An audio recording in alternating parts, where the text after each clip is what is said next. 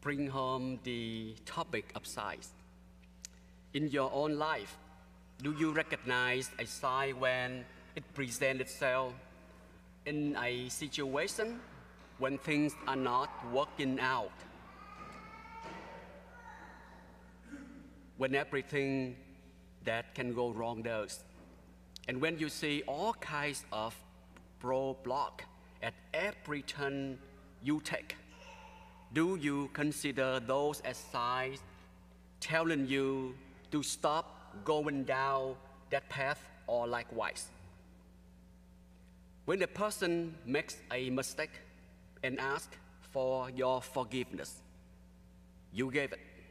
But when that person repeats his her errors, given one excuse after another each time, then chance you don't see, but just a repeated pattern.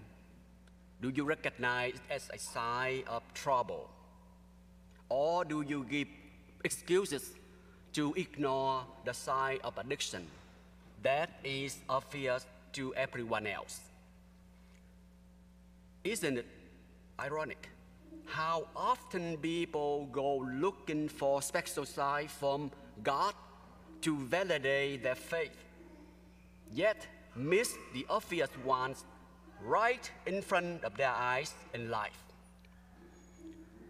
So is it God who ignore us, our request, or is it because we don't understand because of our ignorance and limited knowledge. Throughout history, there are plenty of signs from the law given to individuals and nations. And often the problem is that it's not the sign you were hoping to see. So it's being overlooked. So for Christian, Jesus is the perfect sign for his works matched his actions.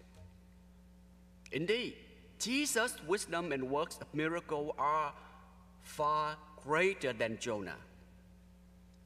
Rather than being cynical and judgmental, why not try being humble in your approach to faith and see what kind of signs the Lord will reveal to you?